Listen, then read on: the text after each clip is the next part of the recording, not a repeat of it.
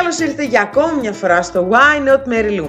Ελπίζω να είστε όλοι καλά και να έχετε μια υπέροχη, υπέροχη ημέρα. Σήμερα θα συζητήσουμε για μια χρυσή και επική ατάκα που ηχεί στα αυτιά μας από πάρα πάρα πολύ μικρή ηλικία. Μας κυνηγάει μέχρι και τώρα, μας έχει κάνει κακό μέχρι ένα σημείο και μέχρι ένα άλλο μας έχει καταστρέψει.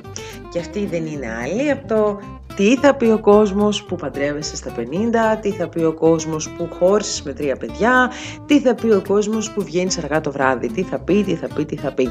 Πρακτικά θα πει πάρα πολλά, πάρα πολλά. Δώσε τροφή να λέει.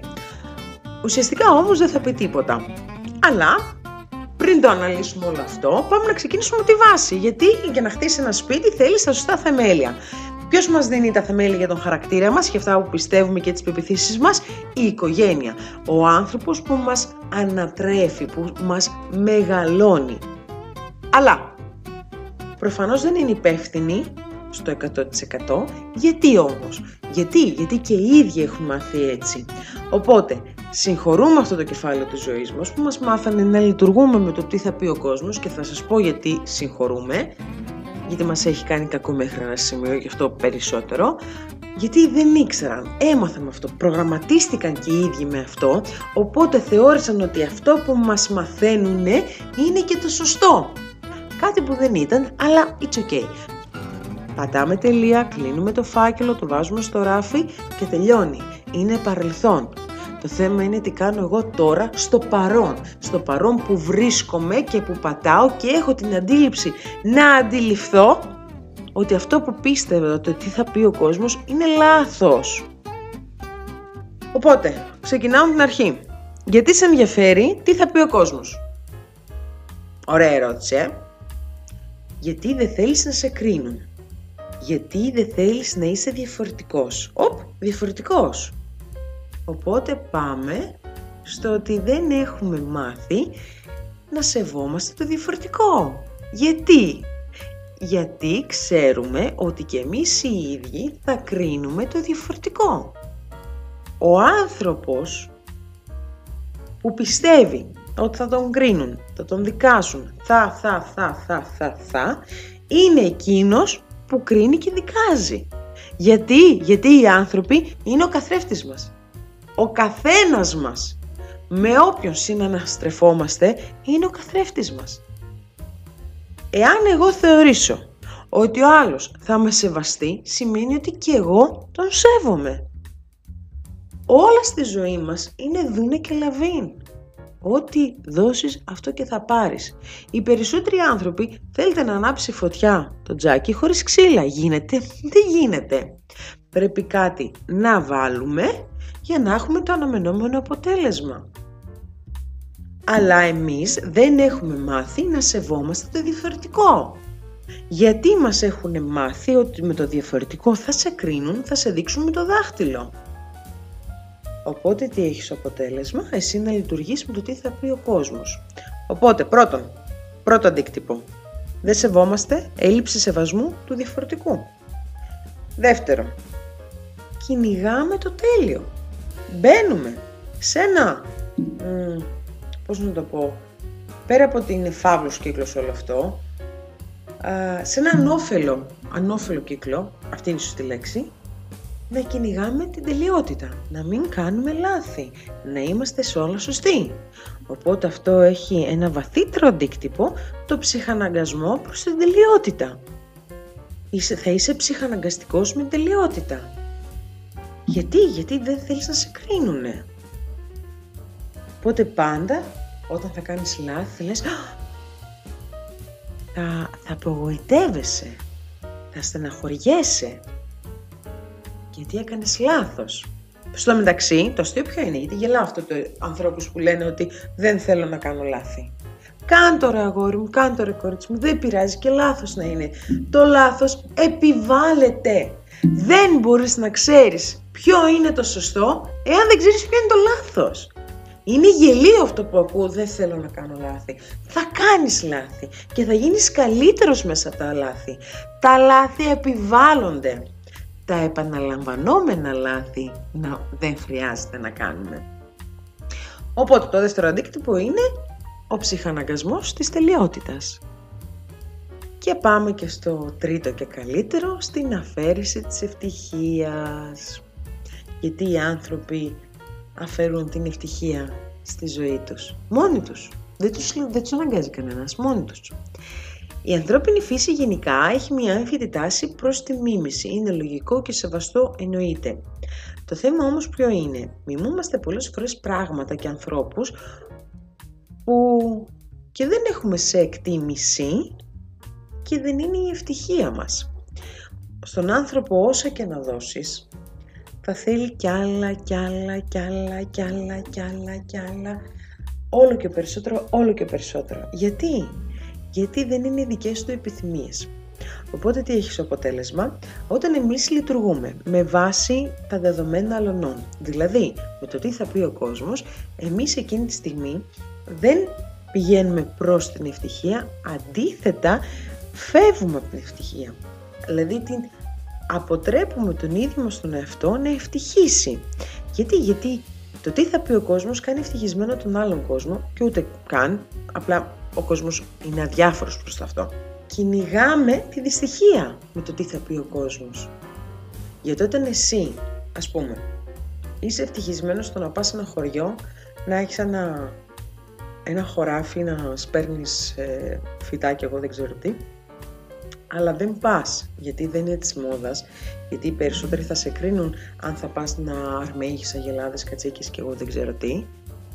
Εσύ εκείνη τη στιγμή φεύγεις από τη δική σου ευτυχία και θα επιλέξεις για την ευτυχία του αλωνού, για να μην σε κρίνει, να μην σε δικάσει, να μην, να μην, να μην, να μην, να ζεις σε μια πολύ βουή πόλη, αρκεί να πούνε ότι «Α, κοίτα, μένεις στο κολονάκι, μια χαρά τέλεια περνάει, μένεις στην Κηφισιά» ή μένει σε μια πιο high class ε, περιοχή.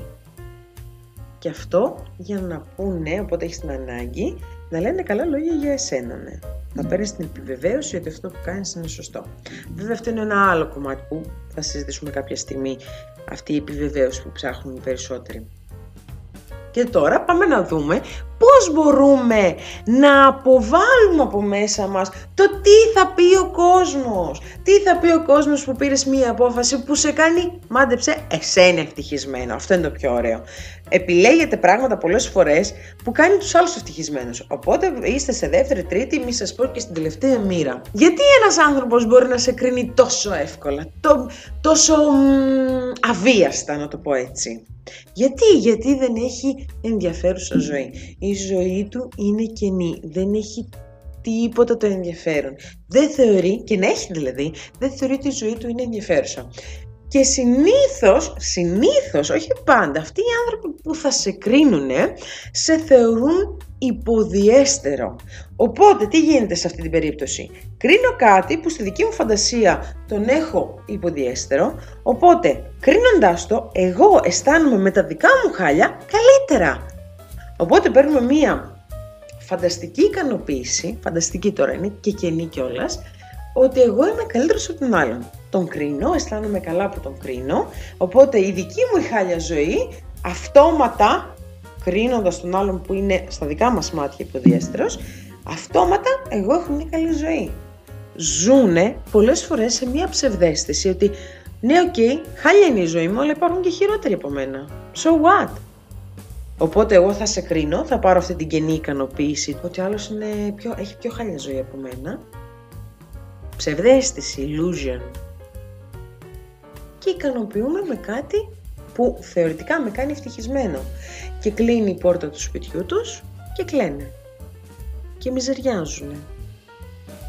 Και εσύ έρχεσαι να μου πεις τι θα πει ο κόσμος. Χαίστηκα τι θα πει ο κόσμος. Δεν είναι η ευτυχία μου τι θα πει ο κόσμος. Και ξέρεις γιατί, γιατί κανένας, μα κανένας, δεν μπορεί να αντιπροσωπεύσει 10 εκατομμύρια απόψεις. Ο καθένας μας έχει τη δική του άποψη. Το ότι κάποιος σου πει μπορείς, δεν μπορείς, είναι η άποψή του. Το θέμα είναι τι πιστεύεις εσύ για εσένα, ναι. Ναι, OK, okay, και είμαι ο πρώτος άνθρωπος που έχει μάθει να λειτουργεί το τι θα πει ο κόσμος. Ήμουν ο άνθρωπος που, πάντα σέβεται.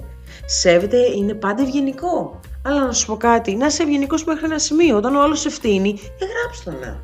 Όταν ο άλλος δεν έχει αμοιβαία συναισθήματα μαζί σου, έχεις φύγει.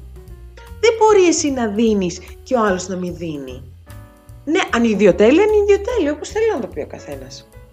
Εμένα δεν με ενοχλεί καθόλου η ιδιοτέλεια. Δεν γίνεται εσύ να δίνεις σαν άνθρωπος, να είσαι ευγενικός σαν άνθρωπος, να έρχεται ο άλλος να σε φτύνει και εσύ να λες εντάξει δεν πειράζει. Όχι ρε μαλακα πειράζει, πειράζει πάρα πολύ. Εμένα με ενοχλεί απίστευτο αυτό το πράγμα. Γιατί αισθάνομαι ότι δεν με εκτιμάνε, ότι δεν με σέβονται. Γιατί να χαλάω εγώ τη δική μου ενέργεια σε ανθρώπους που από τη μία μπορεί να μην τους εκτιμώ και να είμαι ευγενική σαν έναν άνθρωπο τοξικό; Και να είναι τοξικός απέναντί μου. Χ! Τελείωσε! Εμένα τι με ενδιαφέρει; Να είμαι ευτυχισμένη εγώ. Δεν μπορείς να είσαι στη δική μου ευτυχία. Δεν πειράζει. Πάμε παρακάτω. Θα έρθει κάποιος που θα είναι στα δικά μου δεδομένα. Που θα με εκτιμάει. Που θα με σέβεται. Δεν με ενδιαφέρει τι θα πει ο κόσμος. Ας με θεωρήσουν αγενή. Δεν με ενδιαφέρει. Αλήθεια, κάποτε με ενδιαφέρει πάρα πολύ. Να μην πούνε κάτι αρνητικό για μένα, να μην πούνε ότι είναι αγενής, ε, να μην πούνε εκείνο, να μην πούνε το άλλο. Δεν με ενδιαφέρει. Δεν με ενδιαφέρει, δεν είναι στην ευτυχία μου, δεν με ενδιαφέρει. Όλοι πάντα κάτι θα σχολιάσουν. Όλοι πάντα κάτι θα πούνε. Μου έλεγε κάποτε ο πατερούλος μου ότι σαν παραβολή ήταν, σαν ιστορία παραβολής, ότι ήταν, ένας, ήταν μια οικογένεια που έκανε ένα γάμο ε, και ο πατέρας της νύφης έδινε στο τέλος χρυσά αυγά. Είχε μια, ένα τσουβάλι με χρυσά αυγά και έπαιρνε μια χούφτα και έδινε σε όλους τους α, καλεσμένους. Και φεύγουν δύο καλεσμένοι, λέει ένα πόσο σου έδωσε, λέει πέντε. Εσένα λέει οχτώ. Πω πολύ το τσουγκούνι, λέει, σε μένα έδωσε μόνο πέντε. Το καλύτερο να κάνεις, το τελειότερο να κάνεις, πάντα κάποιος θα βρεθεί να σε κρίνει. Πάντα. Αλλά να σου πω κάτι, δεν σε ενδιαφέρει γιατί δεν είναι στη ζωή σου. Δεν είναι η ευτυχία σου. Εμάς τι μας ενδιαφέρει να ευτυχίσουμε εμείς μέσα μας. Οι περισσότεροι άνθρωποι επιθυμούν όλη την ώρα και συνήθως υλικό γιατί αυτό προβάλλεται στην τηλεόραση, αυτό προβάλλουν στα social media, τα υλικά αγαθά. Εσύ επιλέγεις τι θα πάρεις. Μη σε ενδιαφέρει τι θα πει ο κόσμος, γιατί θα το πει ο κόσμος. Ο κόσμος, ο πνευματικά υγιής κόσμος δεν θα σε κρίνει, δεν θα πει τίποτα για εσένα. Ναι. Ξέρεις γιατί; Γιατί έχει μια γεμάτη ζωή, έχει ένα γεμάτο πρόγραμμα που όχι απλά δεν προλαβαίνει να ασχοληθεί με εσένα. Ναι. Δεν τον ενδιαφέρει η ζωή σου.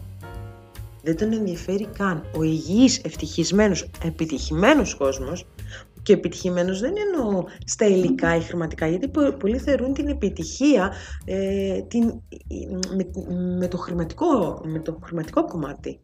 Επιτυχία είναι να κάνεις μια ευτυχισμένη οικογένεια. Επιτυχία είναι να ασχολείσαι με κάτι που αγαπάς πάρα πολύ και να μην σου αποδίδει τα οικονομικά ωφέλη που θα ήθελες. Ευτυχία είναι πολλά περισσότερα από ένα χρηματικό, μια χρηματική ασφάλεια. Ναι, εννοείται ότι χρειάζεται, δεν λέω το αντίθετο. Αυτό που εγώ θα ήθελα να θυμάστε από μένα είναι ότι ο κόσμος αυτό που πιστεύει για εσάς είναι αυτό που πιστεύετε εσείς για τον κόσμο. Εάν εσύ πιστεύεις ότι ο κόσμος θα σε δικαιολογεί, τότε σημαίνει ότι και εσύ δικαιολογείς. Αν πιστεύεις ότι ο κόσμος σε σέβεται, σημαίνει ότι και εσύ τους σέβεσαι. Την επόμενη φορά που θα πείτε τι θα πει ο κόσμος, θέλω να αναρωτηθείς γιατί σε ενδιαφέρει τι θα πει ο κόσμος. Αυτό τίποτα άλλο.